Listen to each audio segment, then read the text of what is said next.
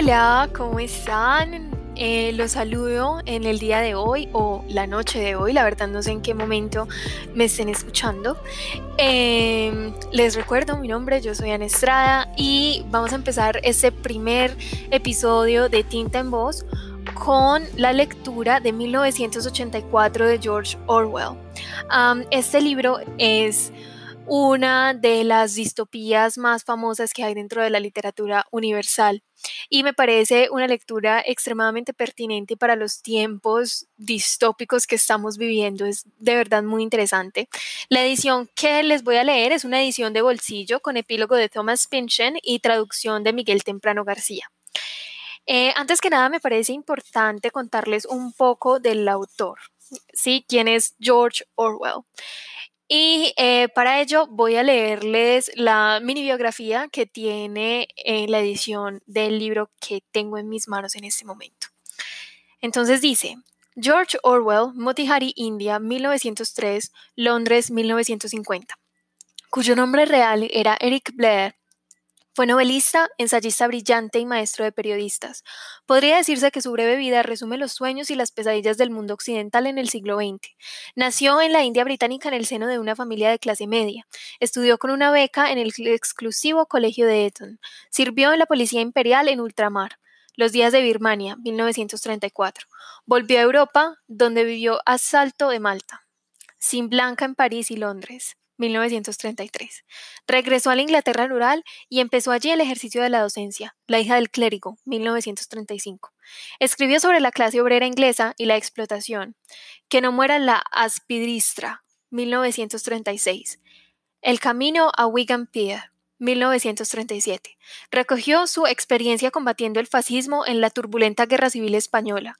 Homenaje a Cataluña, 1938 empezó a vislumbrar en la convalecencia posterior el derrumbe del viejo mundo. Subir a por aire, 1939. Colaboró en la BBC durante la Segunda Guerra Mundial. Se consagró en el Tribune y el Observer como uno de los mejores prosistas en lengua inglesa. Entre su vasta producción ensayística cabe destacar El león y el unicornio y otros ensayos, 1940. Fabuló las perversiones del socialismo, Rebelión en la Granja, 1945, y llegó a anticipar nuevos tipos de sociedad burocrática e hiperpolítica, 1984, eh, el libro que estamos leyendo, y 1949. A pesar de su temprana muerte, se le sigue considerando la conciencia de una generación y una de las voces más lúdicas que se han alzado contra toda clase de totalitarismos. Entonces, bueno, ahí tiene un poco sobre el autor para que vean más o menos la visión que va a tener este libro. Y ahora sí, entremos en materia. 1984, George Orwell, primera parte. Capítulo 1. Era un día frío y luminoso de abril, y los relojes estaban dando las 13. Winston Smith, con la barbilla clavada en el pecho en un esfuerzo por escapar el desagradable viento, pasó a toda prisa entre las puertas de cristal de las casas de la Victoria, aunque no lo bastante rápido para impedir que se colara tras él un remolino de polvo y suciedad. El vestíbulo olía a coler vida y a esteras viejas. En un extremo habían colgado en la pared un cartel coloreado y demasiado grande para estar en el interior. Representaba solo una cara enorme, de más de un metro de ancho, el rostro de un hombre de unos 45 años, con un espeso bigote negro y facciones toscas y apuestas. Winston se dirigió a las escaleras. Era inútil tratar de coger el ascensor. Raras veces funcionaba y en estos días cortaban la corriente eléctrica durante las horas diurnas. Era parte del impulso del ahorro en preparación para la semana del odio. El apartamento estaba en el séptimo, y Winston, que tenía 39 años y una úlcera varicosa en el tobillo derecho, subió despacio, parándose a descansar varias veces. En cada rellano, enfrente del hueco del ascensor, el cartel con el rostro gigantesco le contempló desde la pared. Era uno de esos carteles pensados para que los ojos te sigan cuando te mueves. El hermano mayor vela por ti, decía el eslogan al pie. Dentro del apartamento, una voz pastosa estaba leyendo una lista de cifras relacionadas con la producción de hierro en lingotes. La voz procedía de una placa oblonga de metal parecida a un espejo empañado que formaba parte de la superficie de la pared de la derecha. Winston encendió una luz y el volumen de la voz disminuyó un poco, aunque las palabras siguieron siendo comprensibles. El instrumento, la telepantalla, lo llamaban, podía atenuarse, pero no había manera de apagarlo del todo. Winston fue hacia la ventana. Una figura pequeña y frágil cuya delgadez acentuaba el mono azul del uniforme del partido. Su cabello era muy rubio y tenía el rostro rubicundo y con la piel curtida por el tosco jabón, las hojas de afeitar embotadas y el frío del invierno que acababa de concluir. Fuera, incluso a través de la ventana cerrada, el mundo parecía frío. Abajo en la calle, pequeños remolinos de viento formaban espirales de polvo y papeles rotos, y aunque lucía el sol y el cielo tenía un intenso color azul, todo parecía desvalido, excepto los carteles que había pegados por todas partes. El rostro de los bigotes negros observaba desde todas las esquinas. Había uno en la casa del frente. El hermano mayor vela por ti, decía el eslogan mientras los ojos oscuros miraban directamente a los de Winston. En la calle, otro cartel rasgado por una esquina aleteaba al viento, cubriendo y descubriendo alternativamente la palabra Sousen. A lo lejos, un helicóptero volaba entre los tejados, se cernía un momento como un moscadrón y volvía a alejarse describiendo una curva. Era la patrulla de la policía que se asomaba a las ventanas de la gente. No obstante, lo malo no eran las patrullas, sino la policía del pensamiento. Detrás de Winston, la voz de la telepantalla seguía hablando del hierro en lingotes y del cumplimiento del noveno pantenear. La telepantalla recibía y transmitía al mismo tiempo. Era capaz de captar cualquier sonido que hiciera Winston por encima de un susurro muy bajo. Es más, mientras estuviera el campo de visión dominado por la placa metálica podían verle y oírle. Por supuesto, era imposible saber si te estaban observando o no en un momento dado. Con qué frecuencia o con qué sistema la policía del pensamiento encendía la palanca de cada cual eran puras conjeturas. Incluso era concebible que vigilaran a, a la vez a todo el mundo. Pero, en cualquier caso, podían conectarse contigo cuando quisieran. Tenías que vivir, y la costumbre acababa por convertirlo en un instinto, dando por sentado que escuchaban hasta el último sonido que hacías y que, excepto en la oscuridad, observaban todos tus movimientos. Esta parte de las telepantallas a mí me causa demasiada impresión porque literal es como un celular. Yo la verdad no, no sé qué reacción tendría Orwell al ver que nosotros tenemos todos estos aparatejos a nuestro alrededor todo el tiempo y que sabemos, o sea, somos conscientes, completamente conscientes de que por medio de ellos recolectan toda nuestra información y nos pueden vigilar y aún así los aceptamos en nuestras vidas. Es algo, la verdad, que me pone a pensar bastante. Bueno, continuamos. Winston continuó de espaldas a la telepantalla. Era más seguro, aunque sabía muy bien que incluso una espalda podía ser reveladora. A un kilómetro de allí, el Ministerio de la Verdad, su lugar de trabajo, se elevaba blanco e inmenso sobre el lúgubre paisaje. Eso, pensó con una especie de vaga repugnancia, era Londres, la principal ciudad de la Franja Aérea 1, a su vez la tercera provincia más poblada de Oceanía, Hurgó en su memoria en busca de algún recuerdo de infancia que le dijera si Londres había sido siempre así. Había habido siempre esas pistas de casas destartaladas del siglo XX, con los costados reforzados con tablones de madera, las ventanas tapadas con cartones, el tejado cubierto con planchas de hierro ondulado y las absurdas tapias de los jardines inclinadas en todas direcciones. Y esos sitios bombardeados donde el polvo de las cayolas se remolinaba con el viento y las aldefas cubrían los montones de cascotes, y los lugares donde las bombas habían abierto un hueco mayor y habían surgido sórdidas colonias de casas de maderas que parecían gallineros. Pero fue inútil. No pudo recordarlo. No conservaba de su infancia más que una serie de imágenes muy luminosas sin el menor trasfondo que le resultaban casi ininteligibles. El Ministerio de la Verdad, el Miniver en Nueva Lengua. La nueva lengua era el idioma oficial de Oceanía. Era inquietantemente distinto de los demás edificios. Era una gigantesca estructura piramidal de reluciente cemento blanco que se alzaba, una terraza tras otra, a más de 300 metros de altura. Donde estaba Winston podía leerse, labrados con elegante caligrafía, en la fachada blanca, los tres eslóganes del partido. La guerra es la paz, la libertad es la esclavitud, la ignorancia es la fuerza. Se decía que el Ministerio de la Verdad tenía 3.000 habitaciones por encima del nivel del suelo y sus correspondientes ramificaciones bajo tierra. Desperdigados en Londres había solo tres edificios de tamaño y apariencia parecidos. Empequeñecían de tal modo la arquitectura de los alrededores que desde el tejado de las casas de la Victoria se divisaban los cuatro a la vez. Eran la sede de los cuatro ministerios en los que se dividía todo el sistema gubernamental.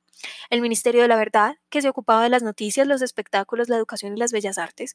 El Ministerio de la Paz, encargado de los asuntos relativos a la guerra. El Ministerio del Amor, que se ocupaba de mantener la ley y el orden, y el Ministerio de la Abundancia, que era el responsable de los asuntos económicos. Sus nombres en nueva lengua eran Miniver, Minipax, Minimor y Minindancia. El Ministerio del Amor era el más imponente. No tenía una sola ventana. Winston nunca había estado dentro, ni tampoco a medio kilómetro de él. Era imposible entrar allí si no era por algún asunto oficial, y aún así había que atravesar un laberinto de alambre de espino, puertas de acero y nidos de ametralladora ocultos. Incluso las calles que conducían a las barreras exteriores estaban patrulladas por guardias de uniforme negro, cara de pocos amigos y armados con cachiporras. Winston se volvió de pronto. Había adoptado la expresión de relajado optimismo que convenía exhibir ante la telepantalla. Cruzó la habitación para ir a la minúscula cocina. Al salir del trabajo a esa hora del día había sacrificado su almuerzo en el bar del ministerio, y sabía que en la cocina no había más comida que un mendrugo de pan moreno que tenía que guardar para el desayuno del día siguiente. Cogió de un estante una botella de un líquido incoloro con una sencilla etiqueta que decía Ginebra de la Victoria. Despedió un olor repugnante y aceitoso al licor de arroz chino. Winston se sirvió casi una tacita, hizo acopio de valor y se lo tragó como si fuera una medicina. Al instante, su rostro se encendió y le lloraron los ojos. El licor sabía ácido nítrico, y al tragarlo uno tenía la sensación de que lo golpearan en la nuca con una porra de goma. No obstante, un instante después, se le calmó el ardor del estómago y el mundo empezó a parecerle más alegre. Sacó un cigarrillo de una cajetilla arrugada cuya etiqueta decía Cigarrillos de la Victoria, y por despiste lo puso en posición vertical, de modo que el tabaco acabó en el suelo. Con el siguiente tuvo más cuidado. Volvió al salón y se sentó en una mesita que había a la izquierda de la telepantalla. Sacó del cajón un portaplumas, un tintero y un grueso libro de notas con el lomo rojo y las tapas imitando el mármol. Por alguna razón, la telepantalla del salón ocupaba una posición poco frecuente. En lugar de estar, como era habitual, en la pared del fondo, desde donde dominaba toda la habitación, estaba en la pared más larga, enfrente de la ventana. A un lado había un pequeño hueco donde estaba sentado Winston, y que cuando se construyeron los apartamentos probablemente se consiguiera para instalar una estantería. Sentado en aquel hueco, lo más pegado posible a la pared, Winston quedaba fuera del campo de visión de la telepantalla. Por supuesto, aún podían oírle, pero mientras siguiese allí no podrían verle. En parte era esa peculiar disposición de la sala la que le había sugerido lo que estaba a punto de hacer. No obstante, también se lo había sugerido el libro que acababa de sacar del cajón. Era un libro muy hermoso. Su papel suave de color crema, un poco amarillento por el paso del tiempo, hacía al menos 40 años que no se fabricaba, aunque lo más probable era que fuese mucho más antiguo. Lo había visto en el escaparate de una desaliñada tienda de objetos de segunda mano en uno de los barrios bajos de la ciudad, aunque no recordaba cuál y había sentido un irresistible deseo de poseerlo. Se suponía que los miembros del partido no debían entrar en las tiendas normales. Traficar en el mercado libre se llamaba. Pero la norma no se cumplía de manera estricta porque había varias cosas, como los cordones de los zapatos y las cuchillas de afeitar, que no se podían conseguir de ninguna otra manera. Había echado un rápido vistazo calle arriba y abajo, y luego se había colado en la tienda y había comprado el libro por dos dólares cincuenta. En aquel momento no había sido consciente de quererlo por ninguna razón concreta. Se lo había llevado a casa en su maletín sintiéndose culpable. Incluso, aunque no hubiese escrito nada en él, era una posesión comprometedora. Lo que estaba a punto de hacer era empezar un diario. No es que fuese ilegal, nada lo era, porque ya no había leyes, pero en caso de que lo encontraran, era casi seguro que lo condenarían a muerte, o al menos a 25 años en un campo de trabajos forzados. Winston colocó un plumín en el portaplumas y lo chupó para quitarle la grasa. La pluma era un instrumento arcaico que rara vez se utilizaba, ni siquiera para firmar y él había conseguido una furtivamente y con cierta dificultad, sobre todo porque tenía la sensación de que el precioso papel de color crema merecía que escribieran en él con una pluma de verdad, en lugar de garabatear con un tintalápiz. De hecho, no estaba habituado a escribir a mano, aparte de notas muy breves, lo normal era dictarlo todo en el abra escribe, lo cual evidentemente era imposible en este caso. Mojó la pluma en la tinta y luego vaciló un segundo. Le hicieron ruido las tripas, Marcar el papel era el acto decisivo. Con letra pequeña y torpe escribió 4 de abril de 1984. Se recostó en la silla. Sintió una impotencia absoluta. Para empezar, ni siquiera sabía con certeza si de verdad estaban en 1984. Debían de rondar esa fecha, pues estaba casi seguro de tener 39 años y creía haber nacido en 1944 o 1945, pero era imposible fijar una fecha sin una imprecisión de uno o dos años. ¿Para quién? pensó de pronto. Estaba escribiendo aquel diario. Para el futuro. Para los que aún no habían nacido. Su imaginación se detuvo un momento en la dudosa fecha de la página y cayó con un sobresalto en la palabra en nueva lengua, doble piensa. Por primera vez reparó en la magnitud de lo que había hecho. ¿Cómo iba a comunicarse con el futuro? Era por naturaleza imposible. O bien, el futuro se parecería al presente, en cuyo caso nadie le haría ningún caso, o sería diferente y sus problemas carecerían de sentido. Se quedó un rato contemplando el papel como un idiota. La telepantalla había pasado a emitir estridente música militar. Lo curioso no era solo que hubiese perdido la capacidad de expresarse, sino que hubiera olvidado también lo que tenía pensado decir. Había pasado semanas preparándose para ese momento, y no se le había ocurrido que fuese a necesitar nada más que valor. Escribir sería fácil. Lo único que tenía que hacer era trasladar al papel el interminable e inquieto monólogo que llevaba años literalmente rondándole por la cabeza. En ese momento, no obstante, incluso el monólogo se le había olvidado. Además, la úlcera le había empezado a picar de una manera insoportable. No se atrevió a rascarse, porque cuando lo hacía siempre se le inflamaba. Fueron pasando los segundos. No era consciente de nada que no fuese la hoja de papel en blanco que tenía ante sus ojos, el picor de la piel por encima del tobillo, el estruendo de la música militar y la leve embriaguez producida por la ginebra. De pronto empezó a escribir como llevado por el pánico, solo consciente en parte de lo que hacía. Con su caligrafía pequeña, pero infantil, fue trazando líneas torcidas en la página y acabó desprendiéndose al principio de las letras mayúsculas y por fin de los puntos y aparte. 4 de abril de 1984. Anoche fui al cine. Todo películas bélicas. Una muy buena de un barco abarrotado de refugiados que bombardean en mitad del Mediterráneo. El público se lo pasó en grande con los planos de un hombre muy gordo que intentaba huir a nado del helicóptero que le perseguía.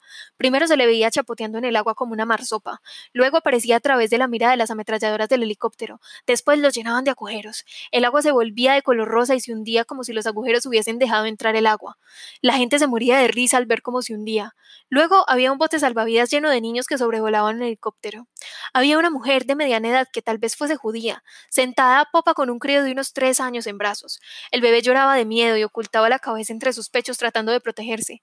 La mujer lo abrazaba y lo consolaba, aunque ella también estaba aterrorizada, y procuraba taparlo como si creyera que sus brazos podían detener las balas.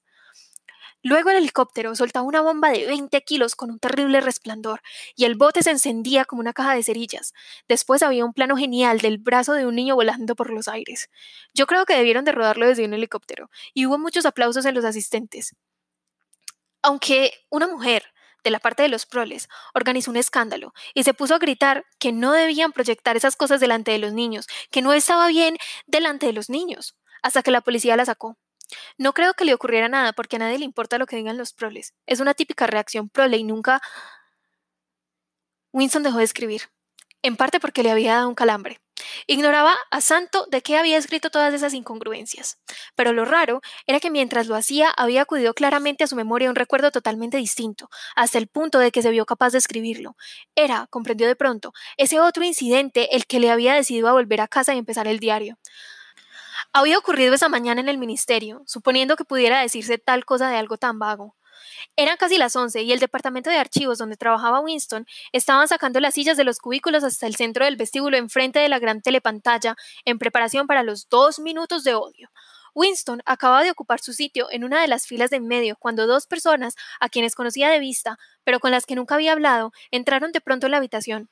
Una de ellas era una chica con la que se cruzaba a menudo en los pasillos. No sabía su nombre, pero sí que trabajaba en el departamento de ficción. Probablemente la había visto a veces con las manos grasientas y cargada con una llave inglesa. Trabajará de mecánica en una de las máquinas de escribir novelas. Era una chica de aspecto decidido, de unos 27 años, cabello negro y espeso, rostro pecoso y movimientos ágiles y atléticos. Una estrecha faja de color rojo, emblema de la Liga Juvenil Antisexo, ceñía su cintura por encima del mono y resaltaba lo esbelto de sus caderas. A Winston le había resultado antipática desde el primer momento, y sabía bien por qué. Por el ambiente de campos de hockey, baños fríos, excursiones comunitarias e higiene mental que siempre la rodeaba. En realidad, le disgustaban casi todas las mujeres, y en particular las jóvenes y guapas. Siempre eran ellas, sobre todo las jóvenes, las más fanáticas seguidoras del partido, las que se tragaban todas las consignas, las espías aficionadas y las que se dedicaban a husmear cualquier forma de heterodoxia.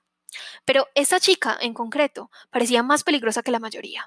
Una vez que se cruzaron en el pasillo, le había echado una penetrante mirada del solsallo, que le había aterrorizado. Incluso llegó a pensar que pudiera ser un agente de la policía del pensamiento.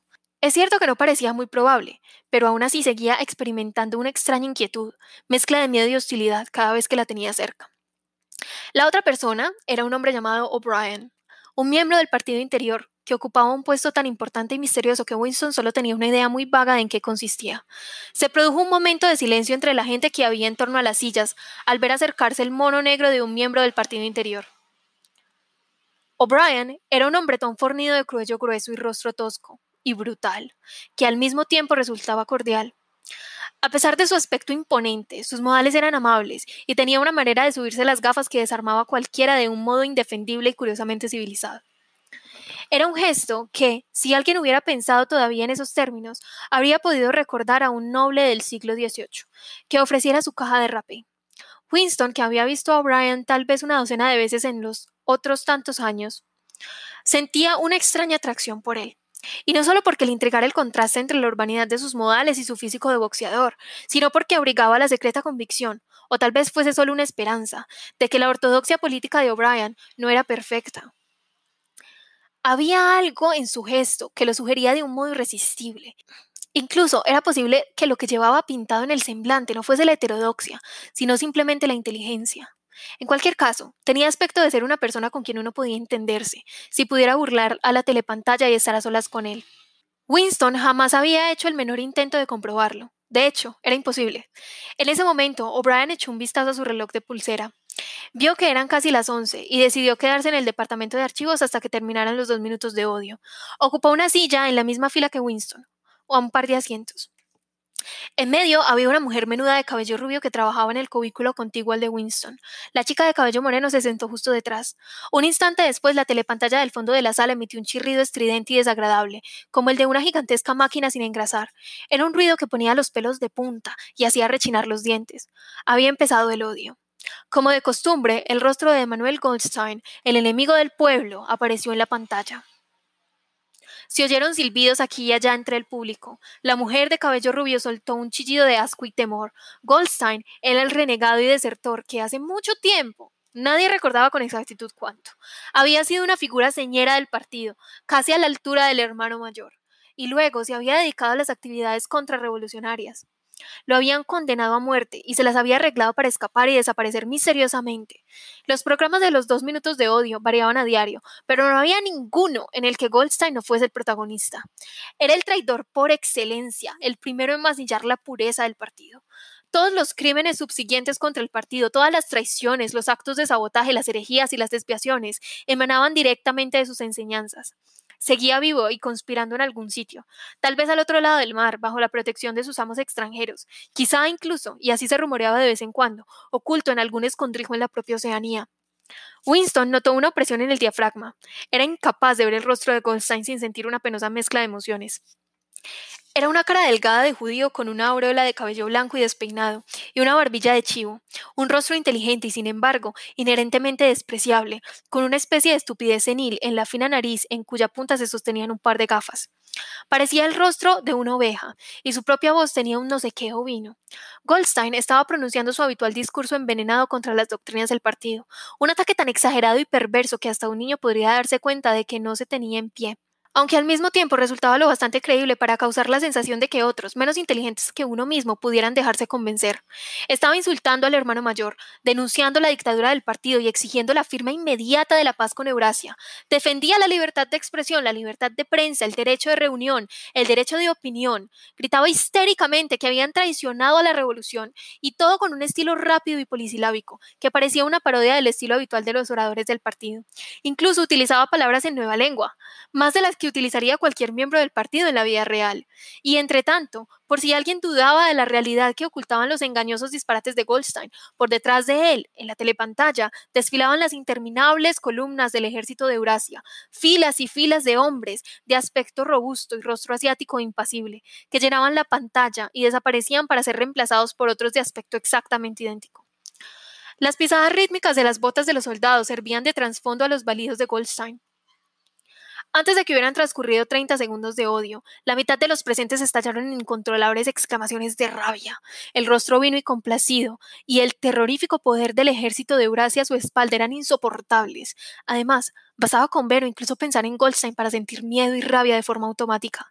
Era un motivo de odio aún más constante que Eurasia o Esteasia, pues siempre que Oceanía estaba en guerra con alguna de estas dos potencias, por lo general estaba en paz con la otra. Pero lo raro era que por más que todo el mundo odiara y despreciara a Goldstein, por más que todos los días y mil veces al día sus teorías se refutaran, aplastaran, ridiculizaran y mostraran al mundo como una sarta de sinsentidos en las tribunas públicas, la telepantalla y los libros y los periódicos, su influencia no parecía disminuir. Siempre había nuevos incautos dispuestos a dejarse embaucar. No pasaba un día en que la policía del pensamiento no desenmascarara a algún espía o saboteador que trabajara a sus órdenes. Era el jefe de un inmenso ejército que actuaba en la sombra, una red clandestina de conspiradores que se proponían derrocar al Estado. Se decía que dicha organización se llamaba la Hermandad. También corrían rumores sobre un libro terrible, un compendio de todas las herejías de las que era autor Goldstein y que circulaba de manera clandestina aquí y allá. No tenía título, la gente lo llamaba sin más, el libro. Pero esas cosas solo se sabían por vagos rumores. Ni la hermandad ni el libro eran algo a lo que ningún miembro del partido hiciera alusión si tenía manera de evitarlo. En el segundo minuto de odio se convirtió en el frenesí. La gente daba saltos en los asientos y chillaba la voz en grito en un esfuerzo por acallar los desquiciantes balidos de la pantalla.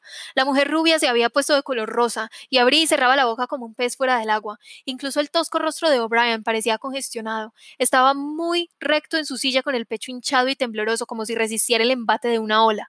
La joven de cabello oscuro que había detrás de Winston había empezado a gritar ¡Cerdo! ¡Cerdo! ¡Cerdo! Y de pronto cogió un grueso diccionario de nueva lengua y lo lanzó contra la pantalla. El diccionario golpeó a Goldstein en la nariz y rebotó. La voz continuó inexorable. En un momento de lucidez, Winston descubrió que estaba gritando con los demás y dando patadas con violencia contra el marco de la silla. Lo más horrible de los dos minutos de odio no era que la participación fuese obligatoria, sino que era imposible no participar. Al cabo de 30 segundos se hacía innecesario fingir, un espantoso éxtasis de temor y afán de venganza, unos deseos de asesinar, torturar y aplastar. Caras con un mazo parecían recorrer a todo el mundo como una corriente eléctrica y lo convertían a uno, incluso en contra de su voluntad, en un loco furioso. Y, no obstante, la rabia que se sentía era una emoción abstracta y carente de finalidad que podía dirigirse de un objeto a otro como la llama de un soplete. Así, al cabo de un instante, el odio de Winston se concentraba no en Goldstein, sino por el contrario en el hermano mayor, el partido y la policía del pensamiento. En momentos así su corazón estaba con el solitario y denigrado hereje de la pantalla, el único guardián de la cordura y de la verdad en un mundo de mentiras.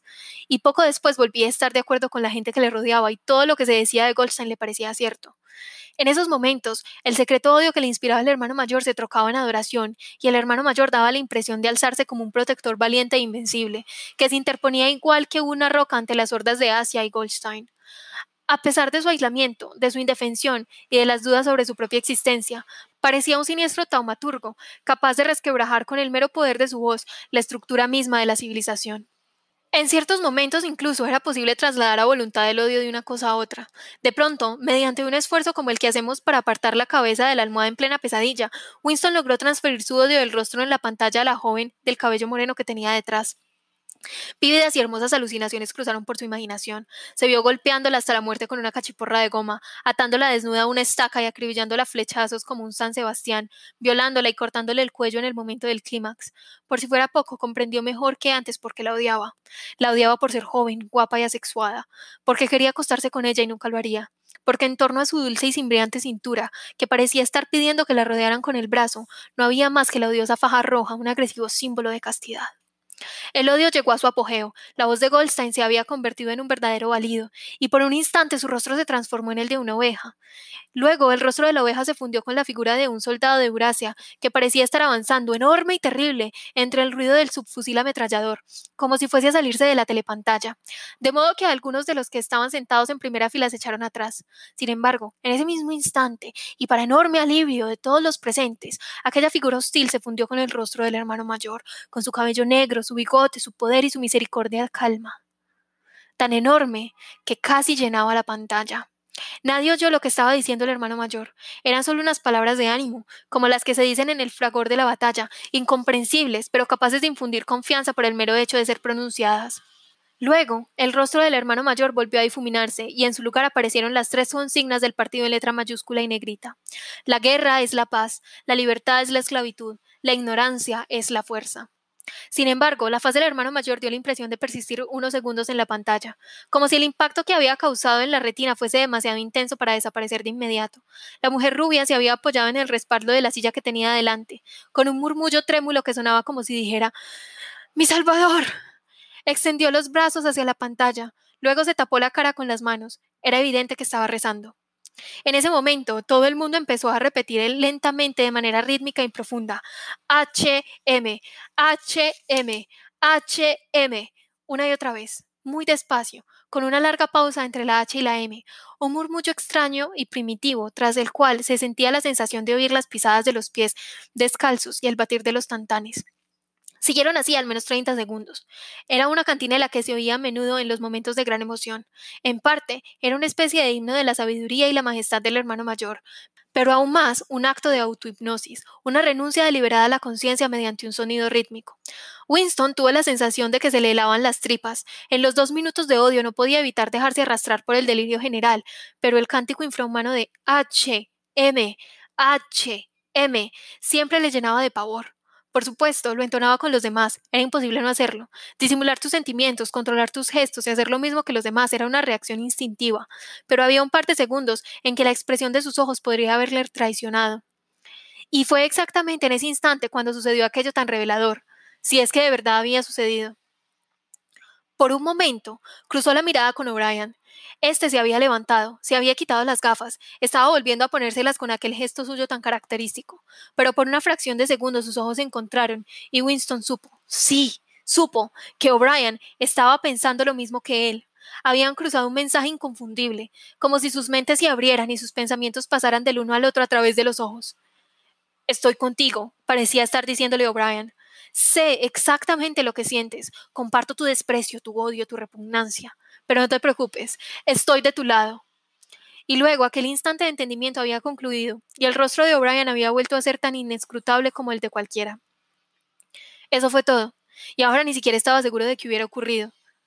Incidentes así nunca tenían consecuencias tan solo servían para conservar la fe o la esperanza de que, además de él, hubiese otros enemigos del partido. Tal vez los rumores de una inmensa conspiración clandestina fuesen ciertos después del todo. Puede que la hermandad existiera realmente. A pesar de las constantes detenciones, confesiones y ejecuciones, era imposible estar seguro de que no fuese más que un mito. Algunos días lo creía, otros no. Habían pruebas, solo indicios, pasajeros, que lo mismo podían significar alguna cosa o nada. Retazos de conversación oídos por causalidad. Frases vagas pintarrajeadas en las paredes de los lavabos. Una vez, incluso, el movimiento de las manos de dos desconocidos al saludarse le había parecido una señal. Todo eran conjeturas. Lo más probable era que lo hubiese imaginado todo. Había vuelto a su cubículo sin mirar a O'Brien. Apenas se le pasó por la cabeza la idea de prolongar aquel contacto momentáneo. Habría sido muy peligroso, incluso si se le hubiese ocurrido cómo hacerlo. Por un segundo los dos habían intercambiado una mirada equívoca y ya está pero incluso eso era un suceso memorable en la soledad en que tenían que vivir. Winston se sentó más erguido, soltó un eructo, le repitió el sabor de la ginebra que tenía entre el estómago. Sus ojos volvieron a centrarse en la página. Descubrió que mientras recordaba había seguido escribiendo como impulsado por un acto automático, y ya no era caligrafía torpe y acalambrada de antes. La pluma se había deslizado voluptuosa sobre el suave papel, y había escrito con letra clara y mayúscula una y otra vez, hasta llenar media página. Abajo el hermano mayor, abajo el hermano mayor, abajo el hermano mayor, abajo el hermano mayor, abajo el hermano mayor. No pudo evitar una punzada de pánico. Era absurdo, puesto que escribir estas palabras no era más peligroso que el hecho de haber iniciado el diario, pero por un momento estuvo tentado arrancar las páginas que había escrito y renunciar a la empresa sin más. No obstante, no lo hizo, porque sabía que era inútil. Daba igual que escribiese o no abajo el hermano mayor tanto si continuaba con el diario como si no, la policía del pensamiento acabaría descubriéndolo. Había cometido, y lo habría cometido incluso aunque no hubiese aplicado la pluma al papel, el delito esencial que incluía todos los demás delitos. Lo llamaban crimental. El crimental no podía ocultarse eternamente. Podías disimular un tiempo, incluso unos años, pero antes o después acababan descubriéndote. Siempre era de noche, las detenciones ocurrían invariablemente de noche. La sacudida que te arrancaba del sueño, la mano áspera que te sacudía el hombro, las luces que te cegaban los ojos, el círculo de rostros implacables en torno a la cama. En la mayoría de los casos no había juicio ni informe sobre la detención. La gente desaparecía sin más, y siempre de noche. Tu nombre se eliminaba de los archivos, borraban hasta la última referencia a cualquier cosa que hubieras hecho, tu antigua existencia se negaba, y luego caía en el olvido. Eras abolido, aniquilado, vaporizado, era la palabra que usaban. Por un instante lo dominó una especie de histeria. Empezó a escribir con una letra descuidada y apresurada. Me matarán, no me importa, me pegarán un tiro en la nuca, me da igual, abajo el hermano mayor, siempre disparan en la nuca, no me importa, abajo el hermano mayor. Se arrellanó en el asiento, ligeramente avergonzado de sí mismo, y dejó la pluma en la mesa. Justo después dio un violento respingo. Habían llamado a la puerta. ¡Tan pronto! Se quedó quieto como un ratón, con la fútil esperanza de que quien quiera que fuese se marchara al ver que no habría. Pero no. Volvieron a insistir. Lo peor que podía hacer era demorarse. El corazón le latía como un tambor, aunque su rostro probablemente siguiera inexpresivo por la fuerza de la costumbre. Se levantó, se dirigió lentamente a la puerta. Capítulo 2 Al poner la mano en el tirador de la puerta, Winston reparó en que había dejado el diario abierto sobre la mesa, con abajo el hermano mayor, escrito en letra tan grande que casi era legible desde el otro lado de la habitación. Era un descuido de una estupidez inconcebible pero, a pesar del pánico, comprendió que no había querido emborronar el papel de color crema al cerrar el libro con la tinta húmeda. Contuvo el aliento y abrió la puerta. Al instante lo recorrió una cálida oleada de alivio. Fuera había una mujer ajada e insulsa, con el cabello lacio y el rostro surcado de arrugas. Oh, camarada. empezó con voz monótona y quejosa. Me había parecido irte entrar. ¿Podrías pasar por mi apartamento y echarle un vistazo al fregadero de la cocina? Se ha atascado y era la señora Parsons, la mujer de un vecino del mismo piso. Señora era una palabra mal vista en el partido. Se suponía que había que llamar camarada a todo el mundo, pero con ciertas mujeres uno la utilizaba de manera instintiva. La mujer tendría unos 30 años, pero parecía mucho mayor. Daba la impresión de que sus arrugas estuviesen cubiertas de polvo. Winston la siguió por el pasillo. Esas chapuzas eran una molestia casi diaria. Los pisos de las casas de la Victoria eran antiguos. Las habían construido alrededor de 1930 y se encontraban en un estado ruinoso. La escayola se caía de los techos y las paredes. Las tuberías reventaban cada vez que caía una helada. Había goteras siempre que nevaba. El sistema de calefacción funcionaba a medio gas cuando no lo apagaban del todo por economizar. Las reparaciones que no pudiera hacer uno mismo tenían que ser autorizadas por remotos comités que podían retrasar hasta dos años la reparación del cristal de una ventana. No te habría llamado de haber estado Tom, dijo vagamente la señora Parsons. El piso de los Parsons era más grande que el de Winston e igual de sombrío, aunque en otro sentido. Todo tenía aspecto de estar abollado y pisoteado, como si acabara de pasar por allí algún animal grande y violento.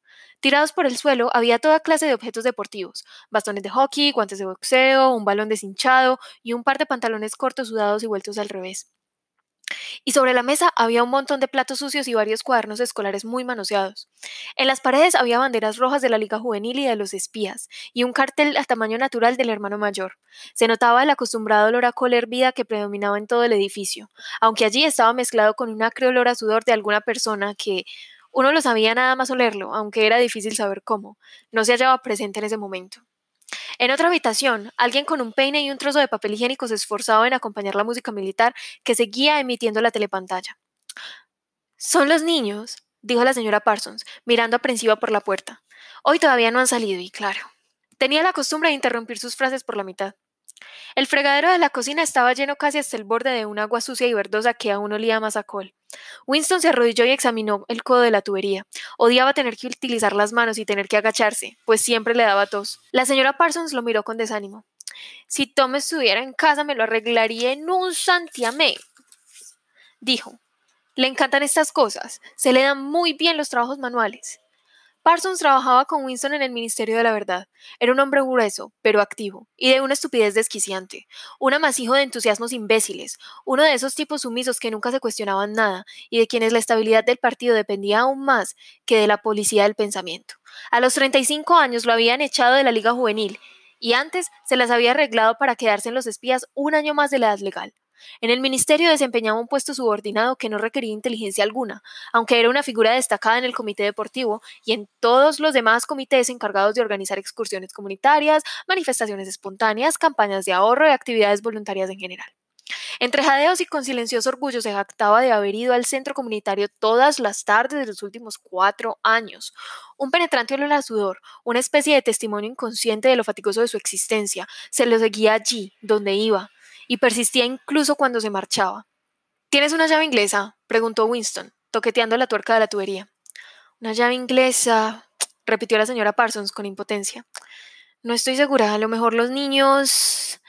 Se oyeron varios pisotones y otro trompetazo del peine cuando los niños entraron corriendo en el salón. La señora Parsons les llevó la llave inglesa. Winston dejó correr el agua y quitó asqueado la bola de cabellos humanos que había bloqueado el desagüe.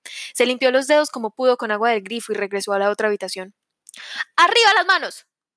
gritó una voz espantosa. Un niño guapo y de aspecto cruel que aparentaba unos nueve años había salido detrás de la mesa y le estaba apuntando con una pistola automática de juguete, mientras su hermanita, unos dos años más pequeña, hacía el mismo gesto con un trozo de madera.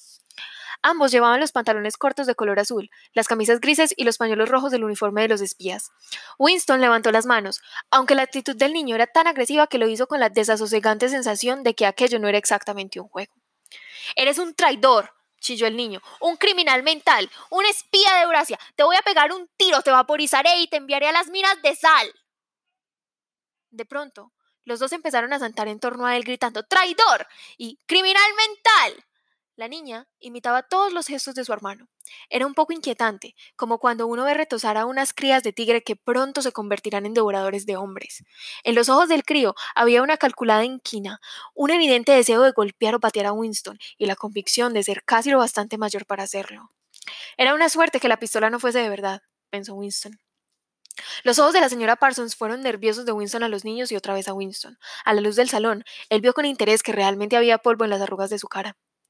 Son muy ruidosos, dijo. Están disgustados porque no han podido ir a ver la ejecución. Sí, señor. Yo soy demasiado ocupada para llevarlos y su padre no llegará a tiempo del trabajo. ¿Por qué no podemos ir a ver la ejecución? rugió el niño con su atronadora voz. Queremos ver la ejecución. Queremos ver la ejecución. salmodió la niñita sin dejar de dar saltos. Winston recordó que esa tarde iban a ahorcar en el parque a unos prisioneros de Eurasia culpables de crímenes de guerra. Había una ejecución al mes y era un espectáculo muy popular. A los niños siempre les hacía mucha ilusión ir. Se despidió de la señora Parsons y fue hacia la puerta, pero apenas había dado seis pasos cuando algo le golpeó en la nuca y notó un dolor horrible, como si le hubiesen clavado un alambre al rojo vivo. Se volvió justo a tiempo para ver a la señora Parsons forcejeando con su hijo en el umbral mientras el niño se guardaba un tirachinas. Goldstein, gritó el crío cuando se cerró la puerta. Pero lo que más sorprendió a Winston fue la mirada de pavor e impotencia pintada en el rostro grisáceo de la mujer. Una vez en el piso, cruzó a toda prisa por delante de la telepantalla y volvió a sentarse a la mesa sin dejar de frotarse la nuca. La música de la telepantalla se había interrumpido. Una seca voz militar estaba leyendo, con una especie de brutal delectación, una descripción del armamento de la nueva fortaleza flotante que acababan de anclar entre Islandia y las Islas Feroe. Con esos niños, pensó, la pobre mujer debía vivir aterrorizada. Uno o dos años más y estarían vigilándola día y noche en busca de indicios de heterodoxia. Hoy en día casi todos los niños eran horribles.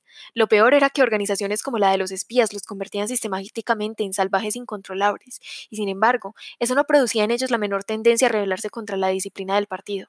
Al contrario, adoraban al partido y todo lo que tuviera que ver con él, las canciones, los desfiles, las banderas, las ejecuciones, la instrucción con rifles de juguete, la repetición de las consignas a voz en grito, la adoración al hermano mayor. Para ellos, todo era como un divertidísimo juego. Toda su agresividad se volcaba hacia afuera, contra los enemigos del Estado, contra los extranjeros, los traidores, los saboteadores y los criminales mentales. Era casi normal que los mayores de 30 años temieran a sus propios hijos. Y con razón, pues apenas pasaba una semana sin que el Times publicara un párrafo explicando cómo algún mocoso fisgón, un héroe infantil, era la expresión utilizada generalmente. Había habido alguna observación comprometedora. Había denunciado a sus padres a la policía del pensamiento. El dolor del proyectil del tirachina se había pasado. Cogió con desgana la pluma y preguntándose si se le ocurriría alguna otra cosa. De pronto empezó a pensar otra vez en O'Brien. Hacía unos años. ¿Cuánto tiempo haría? Debían de ser unos siete años. Había soñado que andaba por una habitación totalmente a oscuras. Alguien que estaba sentado a su lado le había dicho al pasar. Nos encontramos donde no hay oscuridad. Lo había dicho una voz muy baja, en tono casual, como si se tratara de una observación y no de una orden. Él había seguido sin detenerse. Lo curioso era que en aquel momento, en el sueño, las palabras no le habían causado mucha impresión. Solo después, y muy poco a poco, parecían haber cobrado sentido. Ahora ya no recordaba si había visto a O'Brien por primera vez antes o después de tener ese sueño, ni cuándo había reparado en que la voz era la de O'Brien. Pero en todo caso, no tenía la menor duda de que quien le había hablado en la oscuridad había sido O'Brien. Winston nunca había podido estar seguro, ni siquiera después del cruce de miradas de esa mañana, de si O'Brien era un amigo o un enemigo, ni tampoco parecía tener mayor importancia. Entre ellos había un vínculo de entendimiento más importante que los afectos o el partidismo. Nos encontramos donde no hay oscuridad, había dicho. Winston ignoraba qué quería decir con eso, pero sabía que de un modo u otro se haría realidad. La voz de la telepantalla se interrumpió. Un toque de trompeta claro y diáfano flotó en el aire estancado. La voz continuó en un tono chirriante. Atención, atención, por favor. Acabamos de recibir una última hora del Frente Malabar. Nuestras tropas han logrado una gloriosa victoria en el sur de la India. Estoy autorizado a decir que la batalla de la que hemos estado informando podría muy bien acercar la guerra a su final. He aquí la noticia malas noticias, pensó Winston. Y efectivamente, después de la sangrienta descripción de la aniquilación de uno de los ejércitos de Eurasia, con magníficas cifras de muertos y prisioneros, llegó el anuncio de que, a partir de la semana siguiente, la ración de chocolate se reduciría de 30 gramos a 20.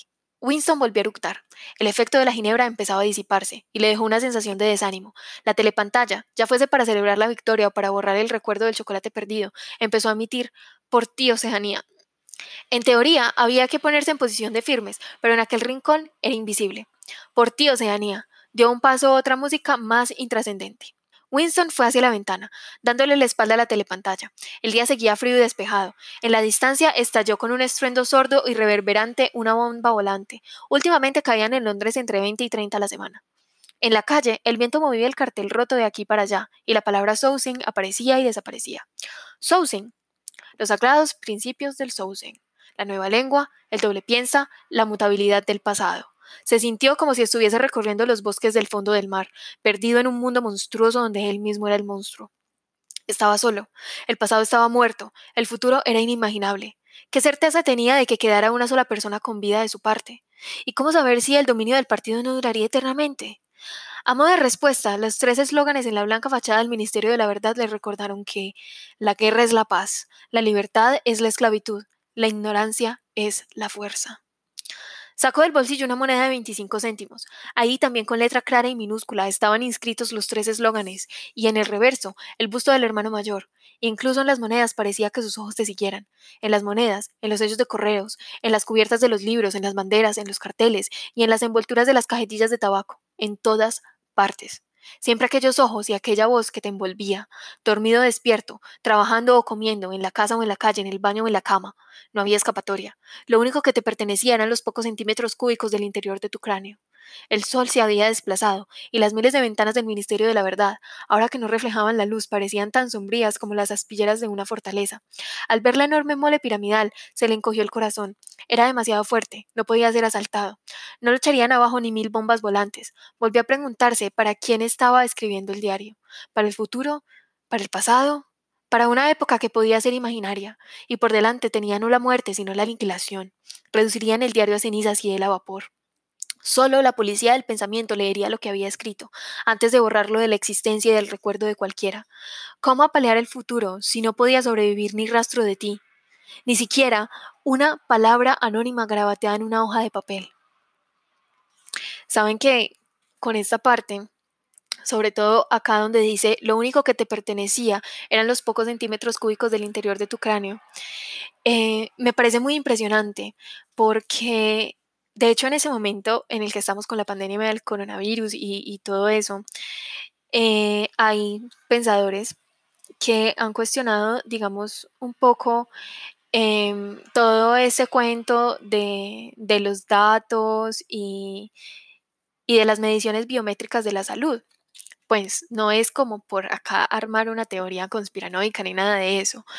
Em, pero eh, estuve viendo en estos días una entrevista de Yuval Noah Harari en la que él decía que estos datos biométricos con lo que están midiendo nuestra salud, como nuestra temperatura y, y todas estas cosas que nosotros ponemos de hecho voluntariamente en varias aplicaciones para medir la salud, pueden ser utilizados para medir no solo nuestro estado de salud, sino también nuestras emociones, porque no sé si ustedes sabían eso, pero las emociones tienen Em, unas expresiones fisiológicas que son parecidas o que, eh, que pueden medirse con, con datos así biométricos de temperatura, de presión cardíaca, de respiración y todas estas cosas. Entonces, él decía que dado el caso en que estos datos biométricos se utilicen en gobiernos autoritarios, pueden no solo darse cuenta de cómo estás y, limitar como tus libertades externas, pero también pueden darse cuenta de que así vos estés aplaudiendo eh, y sonriendo durante un discurso político, si vos estás sintiendo rabia, ira, decepción o, incluso un, un, sentimiento de rebelión, eso también pueden medirlo y pueden darse cuenta. Y en ese caso, ni siquiera los centímetros cúbicos del interior de tu cráneo te pertenecerían. Y, saber que estamos en un punto en la sociedad en el que eso es siquiera una posibilidad y estando en un país como Colombia en el que vemos que el gobierno se toma atribuciones dictatoriales em, como sin, sin, ningún tipo de escrúpulo, eh, es algo que me asusta un poco, no sé, o, me impresiona bastante. Pero bueno, no es, no es como para que nos hagamos teorías conspiranoicas todavía. bueno, sigamos. La telepantalla dio las 14. Debía marcharse en 10 minutos. Tenía que estar de vuelta en el trabajo a las 14.30. Curiosamente, las campanadas parecieron infundirle nuevos ánimos. Era un fantasma solitario pronunciando una verdad que nadie oiría. Pero mientras la pronunciara, la continuidad no se interrumpiría. El legado de la humanidad se transmitía no haciéndose oír, sino conservando la cordura. Volvió a la mesa, mojó la pluma en el tintero y escribió al futuro o al pasado, a un tiempo en el que el pensamiento sea libre, en el que los hombres sean diferentes unos de otros y no vivan solos, a un tiempo en el que la verdad exista y lo que se haga no se pueda deshacer, desde la época de la uniformidad, desde la época de la soledad, desde la época del hermano mayor, desde la época del doble piensa. Saludos. Ya estaba muerto, pensó. Le pareció que solo ahora que había empezado a poder formular sus pensamientos, había dado el paso decisivo. Las consecuencias de cada acto están incluidas en el propio acto, escribió. El criminal no supone la muerte, el criminal es la muerte. Ahora que se había reconocido como muerto, seguir con vida el mayor tiempo posible se convirtió en algo crucial. Tenía dos dedos de la mano derecha manchados de tinta. He aquí el típico detalle que podía traicionarte. Cualquier fanático entrometido del ministerio, probablemente una mujer, alguien como aquella rubia o la chica morena del departamento de ficción, podía empezar a preguntarse por qué había estado escribiendo a la hora de la comida, por qué había utilizado una pluma, qué era lo que había escrito, y luego ir con el soplo a un lugar indicado. Fue al cuarto de baño y se lavó la tinta cuidadosamente con el áspero jabón marrón, que raspaba la piel como papel de lija y era por tanto muy adecuado para ese propósito. Guardó el diario en el cajón. Era inútil pensar en esconderlo, pero al menos podía saber si habían descubierto su existencia. Un cabello colocado entre las páginas sería demasiado evidente. Con la punta del dedo cogió un grano de polvo blancuzco fácil de identificar y lo dejó en la esquina de la tapa, de donde por fuerza se caería si alguien movía el libro.